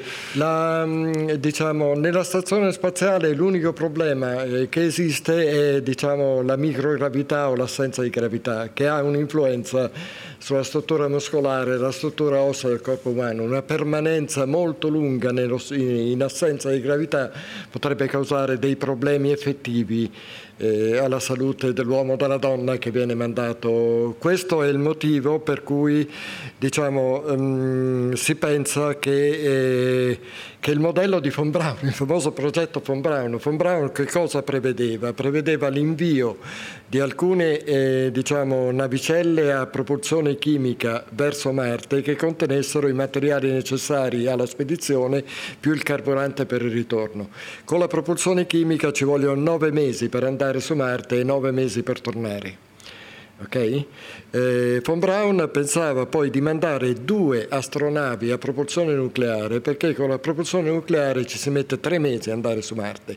Quindi una prima eh, spedizione con la propulsione chimica, quindi robotica, eh, in cui diciamo, queste navicelle poi si mettono in orbita intorno a Marte, seguite da due astronavi a propulsione nucleare che riducono notevolmente il tempo del viaggio, che è il tempo pericoloso, perché io se ho tre mesi d'andata e tre mesi di ritorno, sono sei mesi a confronto dei 18 che dovrei se avesse la propulsione chimica. Quindi questo, diciamo, come assenza di gravità ha una, um, un impatto notevole. Secondo, eh, e questo von Braun non lo sapeva, eh, però lo sappiamo oggi, se un'astronave ho la propulsione nucleare ho anche la capacità di creare un piccolo campo magnetico intorno alla Terra, eh, intorno all'astronave, quindi una specie di piccola magnetosfera, che è il sistema migliore per proteggermi dalle radiazioni cosmiche e sulla Terra abbiamo lo stesso. Se non avessimo questa magnetosfera intorno alla Terra saremmo bombardati continuamente dalle radiazioni cosmiche. Con la propulsione nucleare ho la possibilità di farlo, quindi ho la possibilità di proteggermi da un rischio che la Samantha Cristoforetti non ha mai corso, perché eh, la Stazione Spaziale Internazionale sta all'interno della magnetosfera. Però abbiamo chiesto Samantha Cristoforetti come si dorme su là. Noi ce lo immaginiamo comunque come situazione estrema per l'uomo, cioè è una cosa fantastica, geniale di essere su là, però è anche una situazione molto estrema in un certo senso. C'erano ricordi dalla terra che le erano preziosi. Mm. No, devo dire no, non, ho, mm. non, non, mi viene in mente nulla. Devo anche dire che è un'esperienza, insomma, può, può sembrare estrema, sicuramente lo è, però io devo dire l'ho vissuta con, uh, con molta serenità, con molta, cioè, non ho avuto nel mio quotidiano la sensazione di, di, essere lì a fare un'esperienza così estrema. No? È, è, è, è, un ambiente tecnicamente complesso, però è sì. appunto quello, quello, per cui ci addestriamo per, per degli anni. Uh, però insomma una volta che uh, hai quelle competenze tecniche che ti permettono di gestire il lavoro a bordo in maniera serena, poi hai una vita molto, molto, serena, molto tranquilla, non è che hai la sensazione di stare facendo un'esperienza di estremo ogni giorno. Ho capito. Eh, assolutamente no. Lei ha fatto il soggiorno più lungo che una donna non ha mai fatto in, nello spazio. Se si pensa un soggiorno di questo genere prolungato, se si immagina qualcosa così per due o tre anni, ha il sentimento che l'anima umana lo reggerebbe a parte la possibilità tecnica e filosofica? Guarda, bisognerebbe discutere su cos'è l'anima, che cosa intendo per Ma anima. Intendo la... Cioè, è un pochino troppo eh, esoterico. Come eh, sì, ho capito. Non intendo esoterico, ma intendo... Noi siamo tutte persone, no? Non siamo eh, solo tecnici o ingegneri, cioè abbiamo comunque una vita anche sentimentale, anche di, di attrito nel, nel, nel crew, eh, abbiamo delle relazioni, eh, dei sentimenti e di essere per un tempo molto prolungato in una situazione di questo genere lo, lo vede possibile? Beh, sicuramente più difficile che per 6-7 mesi, perché mm. insomma 2-3 anni parliamo di, di, un periodo molto lungo, però possibile sicuramente. Sicuramente. Ma credo mm. che uh, bisognerebbe anche scegliere in maniera oculata le, le, le persone, nel senso che uh, Ho capito. Che, servono persone equilibrate, serene, senza eccessi emotivi. Sì eh, che vadano d'accordo insomma, tra di loro, però possibile sicuramente. Certo. Oh, questo è, è, una... stato, stato, fatto, voglio dire, c'è stata in passato spedizioni di esplorazione che duravano sì, anni in condizioni molto sì. più estreme, no? chi ha esplorato il polo nord, il polo sud, insomma non c'è nulla che non sia già stato fatto in passato. Lei si è ritirata, ha avuto la possibilità di ritirarsi da, da, da quell'ambiente, anche dal, dagli altri membri del crew, del, del, del, dal lavoro, ha comunque avuto un suo spazio? Sì, abbiamo, abbiamo tutti quanti una, una specie di, di, cuccetta, se vogliamo, è grande come una, come una cabina telefonica, dove è uno spazio piccolo se vogliamo, ma comunque insomma è un, un nostro spazio dove solitamente no, si entra, si chiude la porta per non so, fare delle telefonate con, con, parenti, con amici. Ho capito. Uh, insomma, c'è sicuramente la possibilità di crearsi il, il, il proprio più. Vabbè, chiamiamolo rituale. Lei ha avuto dei rituali così personali per sé? Beh, cose molto banali, però voglio dire, no? è chiaro che eh, non so, la, la, la, colazione la mattina guardando magari le, le notizie del giorno prima o eh, non mm. so, una, un'ultima occhiata dalla cupola prima di andare a dormire, un, mm. no, un, giro per spegnere le luci, ero spesso quella che andava a dormire più tardi, quindi non so, un giro per spegnere tutte le luci. Mm. Che bello, cose, sì. cose molto banali. Ecco, di fare un giro per spegnere tutte le luci ah, e poi eh, per andare a dormire in una cabina io, io telefonica. Vorrei... Vorrei rispondere alla domanda non risposta della Samantha Cristoforetti. No? Durante la scrittura di questo libro sono stato in conversazione telefonica eh, sia con eh, astron- alcuni degli astronauti che sono stati sulla Luna ehm, sia con eh, alcuni degli astronauti che sono andati sulla Stazione Spaziale Internazionale. No? Eh, la domanda culturale che lei ha fatto alla Clementa Sistoforetti e a cui lei non ha saputo rispondere, io invece l'ho, l'ho intuita dalle risposte che mi hanno dato queste persone, cioè loro cosa mi hanno detto, eh, eh, che un fatto molto importante è stata la presa di coscienza che differenze di razza, di colore, di genere nello spazio scompaiono. Cioè di fronte alle sfide che lei affronta in questa avventura è come se l'umanità si ricongiungesse insieme. Cioè eh, tutte le differenze, se lei è bianco, nero, giallo, marrone, uomo, donna, eh, scompaiono tutte queste idrosincrasie che noi abbiamo costruito all'interno delle nostre società, perché di fronte e questo secondo me è un fatto molto importante da sottolineare perché nello spazio ci andiamo come umanità, non ci andiamo come americano, giapponese, cinese, coreano o indiano. Allora, eh, guardiamo cosa significa andare veramente nello spazio. Abbiamo, visto, eh, abbiamo detto appunto che il sistema solare più o meno viene, verrà popolato da piccoli gruppi, qua e là, Marte, appunto abbiamo, lasciamo questa cosa qui per il momento. Dove potrebbe ancora andare? Noi riusciremmo a uscire dal nostro sistema solare e se sì, dove, quando, a che costo?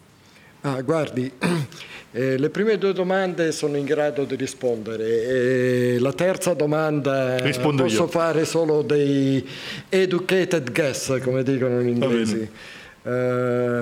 Dove andare? Eh, con le tecnologie e la scienza che abbiamo oggi noi non possiamo raggiungere dei sistemi extrasolari che siano distanti più di 10-15 anni luce dalla Terra. 10-15 anni, anni luce. luce. Il sistema solare più vicino a noi, Alfa Centauri, è a 4 anni e mezzo di luce di distanza dal nostro sistema solare e, e è, diciamo, in questo noi abbiamo la tecnologia, abbiamo la scienza per farlo. Uh, il problema è un altro. Il problema è identificare all'interno, perché non sono molti i sistemi extrasolari in questa diciamo, circonferenza ideale in cui io metto il centro, il Sole e poi faccio la circonferenza, non sono molti i sistemi extrasolari. Identificare un pianeta abitabile non l'abbiamo ancora fatto. Cioè quello che noi sappiamo è che esistono dei candidati, sempre all'interno di questo cerchio magico, eh, dei candidati possibili, cioè sono dei pianeti che hanno una dimensione simile a quella della Terra, cioè al massimo una volta e mezzo come massa, massa della Terra, e sono in un'orbita intorno al loro Sole che teoricamente consentirebbe l'esistenza dell'acqua allo stato liquido, quindi le condizioni necessarie per la vita. Non sappiamo altro.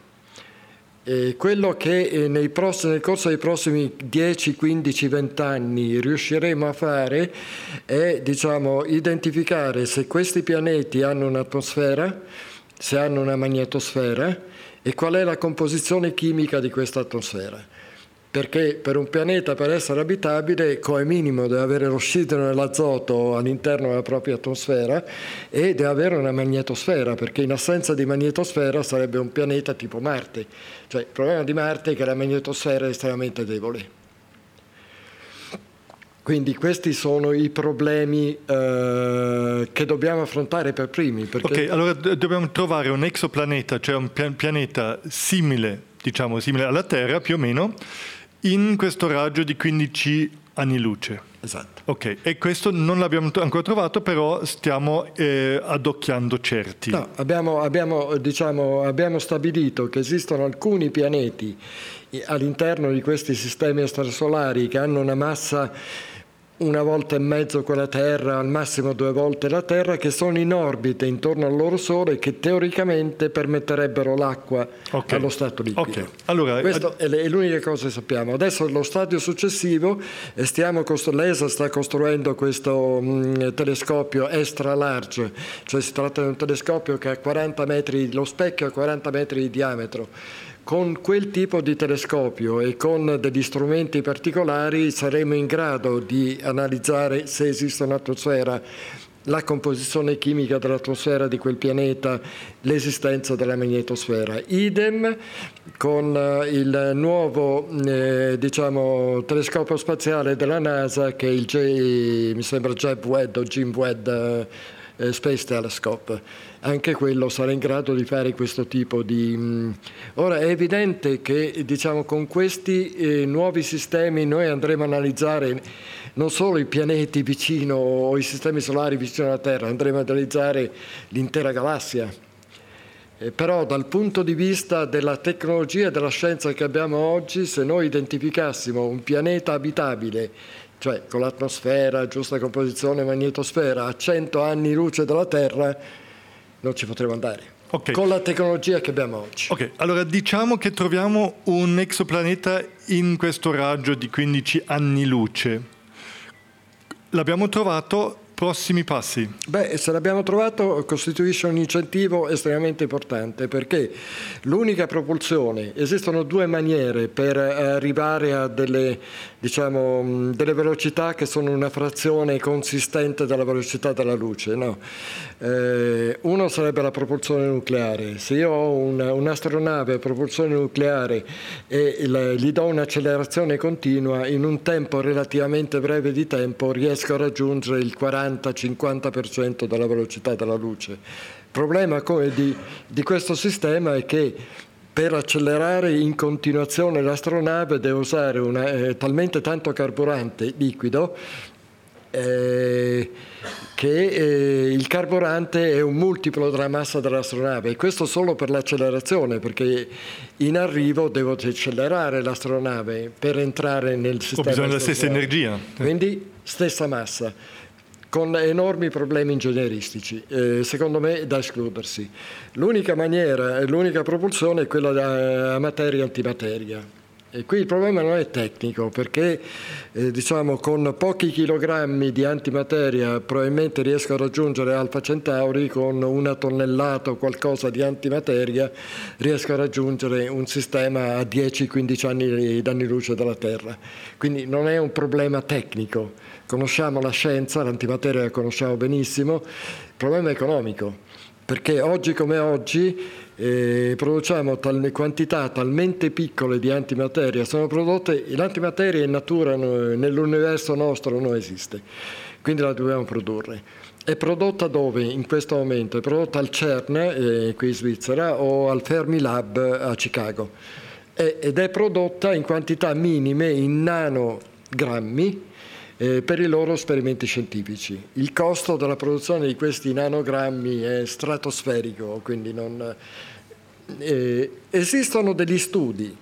Eh, se lei è interessato a questo c'è un, un fisico mm, all'Università dell'Arizona, eh, Fowler, eh, che è uno dei più affermati in questo campo, che propone al posto di fare come il CERN o Fermilab che producono le piccole quantità per i loro esperimenti scientifici, creiamo dei centri che hanno l'unico obiettivo di produrre grandi quantità di antimateria che potrebbe aumentare l'efficienza della produzione di antimateria. Secondo questo Fowler si potrebbe a questo punto abbassare notevolmente il costo dell'antimateria però nessuno di noi fa un investimento di questo genere, né un privato né un'agenzia spaziale, se io non ho un sistema extrasolare abitabile che posso raggiungere. Se lo dovessimo identificare, questa è la chiave di volta, a questo punto non è solo gli stati, ma sarebbero anche i privati a metterci soldi per la produzione di antimateria.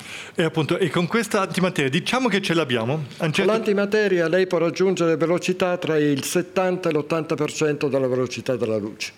Ok, allora diciamo che abbiamo questa, vuol dire che ci voglia un 20 anni per arrivare a questo exoplaneta che abbiamo, 20-25 anni per, per, arrivare a questo pianeta, giusto? No. Circa? Sì, sì, sì, però diciamo, sì, sono 15 anni mettiamo, luce. mettiamo che sia a 10 anni di, di anni luce. Ah, giusto, allora è, è diverso, sì. O a 5 anni 5 di anni luce, a 6 anni di anni luce. 10 anni, 10 anni di viaggio per arrivare, eh, esatto. per arrivare a questo pianeta. Dobbiamo ancora capire se non ci sono altri signori che ci abitano già. Ma guardi, io di questo ho dei grossi dubbi, perché mh, se, esiste, se esistesse una razza tra virgolette intelligente, come la razza umana, che intelligente poi non è che è granché, ehm, avremmo già uh, avuto i segnali di ritorno dell'esistenza di, di, comunità di questo genere.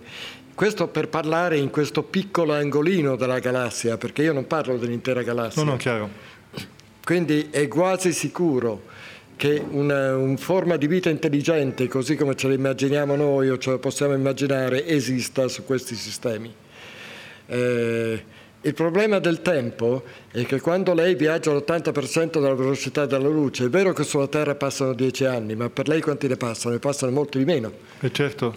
E questo anche eh, si potrebbe vendere eh no, a tante persone è, così? Questa, questo è, diciamo, è, stato verificato dappertutto. Devono andare donne loro? Della, della dilazione del tempo a causa della relatività, della, della teoria della relatività di Einstein. È stato verificato dappertutto. Gli orologi si muovono in maniera diversa eh, a seconda di come viaggio o della velocità a cui viaggio, si muovono in maniera diversa a seconda dell'altezza a cui mi situo. In montagna o in alta montagna il tempo passa in maniera infinitesimale più lento di quello che passa in riva al mare. È vero che queste però sono diciamo, situazioni in cui la differenza di tempo non si nota. Il fatto quando io la guardo quello che ricevo nel mio occhio è la sua immagine di eh, un miliardesimo di miliardesimo di secondo nel passato. Io in teoria lei non la vedo nel presente, nel suo presente, io vedo il suo passato. Però è talmente breve l'intervallo, è talmente breve l'intervallo che di fatto lo consideriamo simultaneo. ma quando lei viaggia all'80% della velocità della luce, la differenza si nota. E come? Esatto, allora questi vanno a questo exoplaneta ringiovaniscono continuamente. No, non è che ringiovaniscono, no, lo so, lo so, passa meno. No, lo, so, lo, so, lo so, lo so, lo so, mi è chiaro il sistema. Il, il, il, allora loro vanno, arrivano là e noi abbiamo la possibilità, manderemo per esempio prima delle macchine come facciamo adesso su Marte o lì si direbbe proviamo ad andare? No, io, io, penso che ci manderanno prima delle sonde per fare tutto un certo sì. tipo di verifica, inclusa la verifica dell'esistenza eh, di, di, forme di vita intelligente. Io sono sicuro di no, ma la certezza non ce l'abbiamo. O quindi... anche cattive, ci sono dei viri che ci impediscono esatto. le... Eh, quindi sono tutte analisi che vengono fatte mandando delle sonde. Una volta che è stabilito che non ci sono pericoli di vita, non esistono altre forme di vita intelligente, possiamo mandare un'astronave non solo con con gli astronauti, ma con dei coloni che si stabiliscono in questa nuova... e allora sì che non abbiamo più piccole comunità. E questo sarebbe allora diciamo, la prima vera migrazione verso lo spazio, esatto. dove vanno veramente dei gruppi più grandi che poi sono anche destinati a proliferarsi. Che, come lei dice, probabilmente quella generazione non tornerà più indietro. È probabile che nel corso del tempo poi viaggi tra la Terra e questo continui, eccetera, ma è quella generazione, come la generazione di chi partiva per eh, le Americhe eh, nel 1600-1700. Chi partiva per le Americhe nel 1600-1700 sapeva benissimo che lui non sarebbe, o lei non sarebbe tornata più indietro. Mm. E generazione successiva è tutto un altro discorso. Esatto, allora questa sarebbe una comunità che andrebbe anche col compito o con, la, con l'idea comunque che si, eh, si proliferano, che, che, aumenta la popolazione, che hanno dei bambini delle altre generazioni e poi si vedrebbe in un futuro cosa potrebbe succedere. Beh, quello che io e questa è la mia immaginazione, eh, perché qui è pura mia immaginazione. Quello che io vedo succedere è che nel corso dei secoli, eh, in questo nuovo insediamento umano, ci sia qualche parte della popolazione giovane che si domanda dove posso andare, qual è il prossimo obiettivo. E quindi nel corso dei millenni eh, lei ha praticamente la popolazione, di, il popolamento di una parte della galassia. Oh, c'è una bellissima espressione poetica che è usata dal um, Royal Astronomer inglese Sir Martin Reeds che dice We will green the galaxy, renderemo la galassia verde, il verde è il colore della vita. We will green the galaxy. Ma, e questo è già successo. Cioè, le, quando io mi sono immaginato una cosa del genere, sono andato a vedere la storia i polinesiani che sono partiti dall'isola di Taiwan e ci hanno messo 4.000 anni a popolare tutte le terre emerse del Pacifico, è un'esperienza simile. Loro popolavano delle isole, problemi, in questo caso si creavano dei problemi ambientali di sovrappopolazione e c'era una parte della popolazione che affrontava l'ignoto e lo affrontava su dei tronchi d'albero scavati, eh, attenzione e in questa maniera in 4.000 anni hanno popolato tutte le terre emerse del Pacifico. Sono arrivate a est all'isola di Pasqua e a nord alle Hawaii. 4.000 anni. E quando potremmo partire appunto per questa, uh, per, per questa nuova galassia? in cui saremo in grado di identificare o, avremo identificato un, uh, un, un pianeta, pianeta abitabile. E appunto lancio di quel razzo quando? Nel senso fra 100, fra 150, fra 1000 anni, fra di più?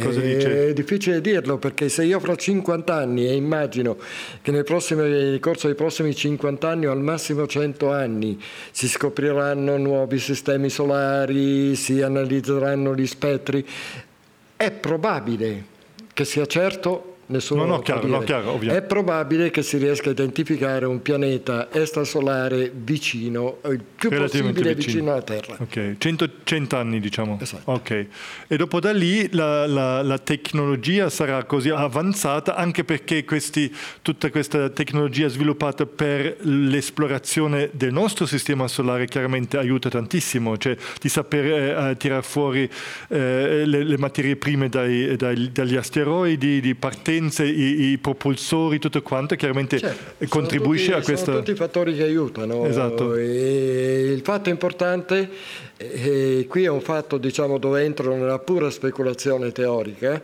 è eh, diciamo, se in questo intervallo di tempo eh, la scienza avanzi in maniera tale da permettere dei sistemi di propulsione che sono, oggi come oggi, li tratta solo la fantascienza che però diciamo, sono stati trattati da alcuni fisici molto seri, eh, però non abbiamo la scienza, non abbiamo le conoscenze per, eh, diciamo, di questi sistemi. Cioè, di cosa sto dicendo?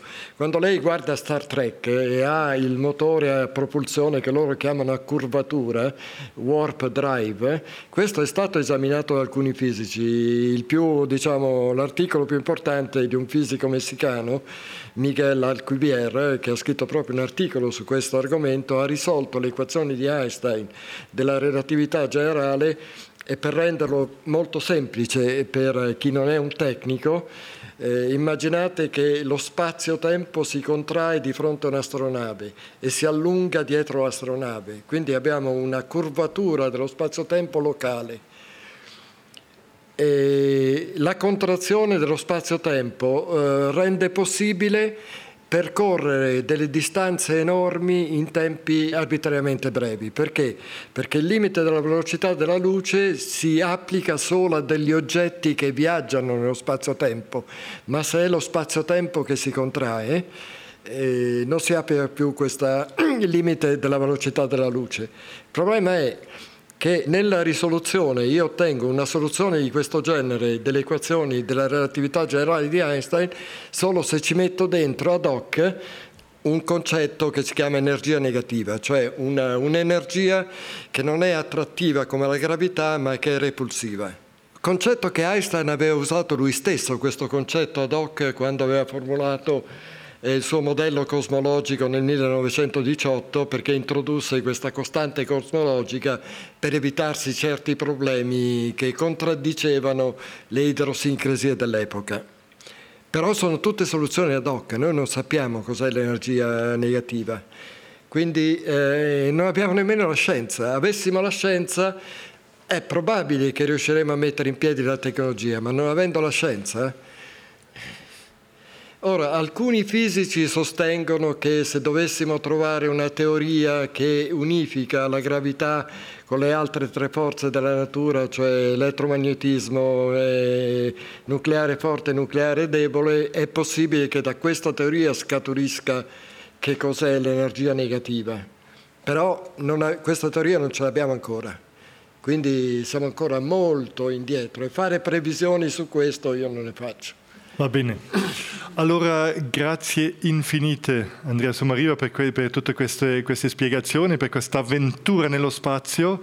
Grazie infinite. Io mi prendo ancora un minuto, due per dire due certo. parole sulla, sulla, um, sul progetto, ma comunque grazie già adesso e dopo ancora salutiamo insieme. Allora, un momento solo, eh, due parole appunto per la, per la fine di questi, di, di, di questi eventi, per, di questa ricerca. Appunto, l'idea eh, di questo progetto è eh, chiaramente eh, scientifica, nel senso che siamo una compagnia di, compagnia di, teatro, ma in teatro tutto sembra relativo, sembra cioè, come nell'arte, in tutta l'arte, no? sembra che una cosa possa essere così o possa essere così, eh, come anche nelle religioni, io credo questo, un'altra religione crede questo, io ti ammazzo perché tu credi questo, cioè ci sono mille cose di punti di vista diversi. La cosa interessante per noi eh, venendo da questo mondo è che nella scienza questo non non c'è. C'è il dubbio sempre, e questa è una cosa bellissima, ma ehm, sappiamo tante cose, sappiamo poche cose, ma quelle che sappiamo li sappiamo. La cosa bella è di metterli sempre in dubbio, chiaramente, di scoprirne nuove, ma scoprirne nuove vuol, vuol dire buttare quelle vecchie anche questo, ci sono discussioni, ma a un certo punto ci si accorge che, che eh, quello che sappiamo adesso eh, annulla in un certo senso o mette in, in, in, secondo piano quello che abbiamo saputo ieri. Sappiamo oggi sul, sul fulmine eh, eh dobbiamo eh, buttare via le teorie dei greci perché forse non erano più corretti. Cioè, e così via l'uomo si, si, sviluppa. Questa cosa lì della scienza, di questo, di questo imparare cosa c'è veramente, come sono andate le cose, pur non sapendolo sempre, ma per me, per noi è molto sano in un certo senso, è molto bello perché è un punto di riferimento riferimento. Ho scritto appunto anche questo piccolo testo nel, nel programma. Il grande problema dell'uomo mio, dell'uomo che vedo anche nella nostra società è che fino a cent'anni fa, duecento anni fa, tutto era spiegato, tutto aveva dei sistemi fissi eh, c'era per esempio anche il sistema della religione che ci dava eh, tutte le regole, cioè ci spiegava tanto e con questa spiegazione ci dava anche il senso della cosa, della cosa. cioè succedeva qualcosa, volontà di Dio, volontà eh, di Zeus ai tempi, cioè, c'erano spiegazioni ma anche senso, aveva un senso. Sposarsi, perché dobbiamo sposarsi? sposarci? Perché Dio, perché davanti a Dio bisogna unire tutte queste cose. A un certo punto però crolla questo, perché non abbiamo più bisogno di questo tipo di spiegazioni da parte della Chiesa o da parte di, delle religioni per fenomeni naturali. E questo fa crollare anche un, un tipo di senso ci chiediamo allora perché sono le cose così. A un certo punto ci accorgiamo che un uomo, eh, appunto come è scritto in quel testo, un uomo muore per mille ragioni, tranne una, volontà di Dio. 200 anni fa moriva per volontà di Dio, oggi sappiamo che non è così perché è stato sparato o ha avuto un cancro, è anziano o qualsiasi ragione, ci sono ragioni che, che sono tutti spiegabili, anche se non ne sappiamo, ma comunque hanno delle leggi. E questo fatto che, eh, che questi, questi, valori o questi, questo senso crolla disorienta l'uomo, disorienta me in primis, ma vedo anche nella società. Cosa dobbiamo fare? Dobbiamo sposarci o no? Dobbiamo eh, fare, avere bambini o no? Ieri c'era qui Alan, un amico, e ha fatto questa domanda. Dobbiamo avere bambini? È necessario avere bambini? La domanda oggi non è più Dio vuole che io ho bambini o la Chiesa lo dice, ma la domanda è è responsabile avere bambini oggi o no? E così su tutte le, su, su tutte le domande noi cosa facciamo? C'è senso in quello che facciamo? Dove è il senso di quello che facciamo? Dove è il senso in quello che noi stiamo facendo. Il senso fino all'altro ieri era spiegato, era dato, oggi è molto difficile darlo. Poi appunto ci sono, ci sono i, i, i, media, la Chiesa, la politica, cercano di darci un senso, di dire ah devi fare questo perché, eh, perché almeno consumi, almeno c'è un senso, generi soldi, fai questo, fai questo, lo dice la, la, l'economia, la politica dice un altro ognuno cerca di darci il nostro senso, ma appunto in, in, verità penso personalmente, e per questo forse un po' per concludere, una cosa molto personale, penso che un senso non c'è, non c'è un senso, è così e basta. E così e basta, l'acqua deve andare giù verso il mare, va giù, non perché ci sia un senso, non perché sia bello, ma deve andare giù. E l'acqua va giù e allora succede questo, e queste sono le leggi della fisica, del, del, dell'universo, ma un senso non c'è dentro qui.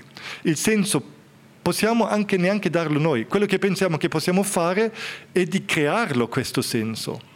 Ma per creare questo senso siamo in difficoltà perché non abbiamo il linguaggio per far questo perché il linguaggio fino a poco tempo fa l'avevano altri enti, l'aveva la Chiesa, l'aveva la politica, l'aveva il potere, hanno, hanno tutti loro il, un certo linguaggio di senso e penso che il nostro compito, un compito che io vedo per me, per noi, eh, forse per, per noi uomini di oggi, è di creare un nuovo linguaggio di senso.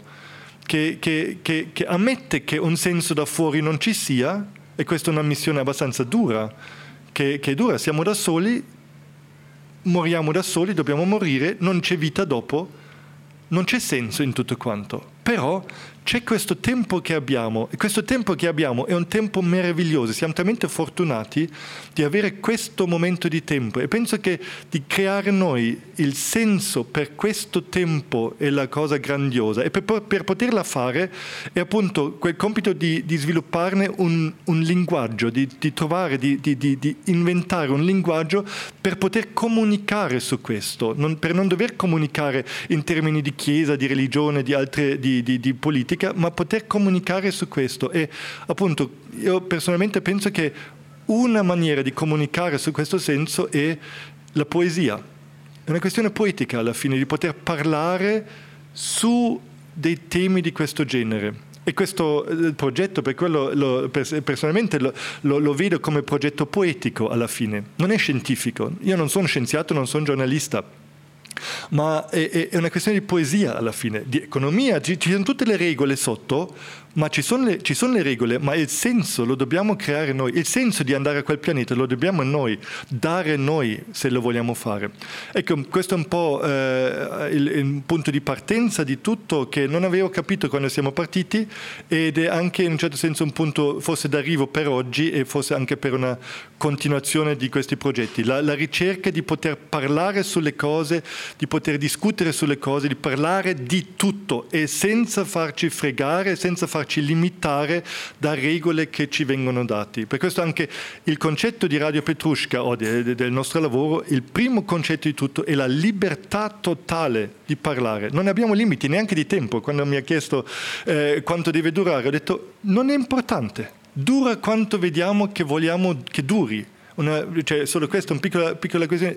La RSI non lo può fare, hanno 57 minuti, 32 minuti, ma non fa niente. Noi io vedo che desidero di creare questo spazio per questa libertà di comunicazione, la libertà di parlare e la calma e la libertà di, di inventare un linguaggio per un senso che è personale, che non esiste al di fuori di noi. Ecco, grazie mille questo, in questo contesto, grazie ancora Andrea Sommario per questa serata Prego. magnifica, veramente.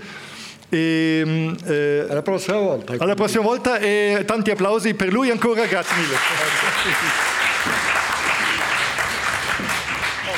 ¿Sueño o estoy escuchando Radio Petrushka? La la la, Petrushka.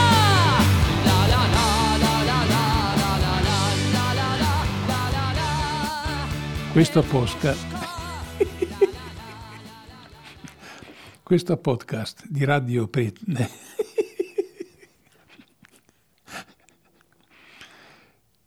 questo podcast di Radio Petrusca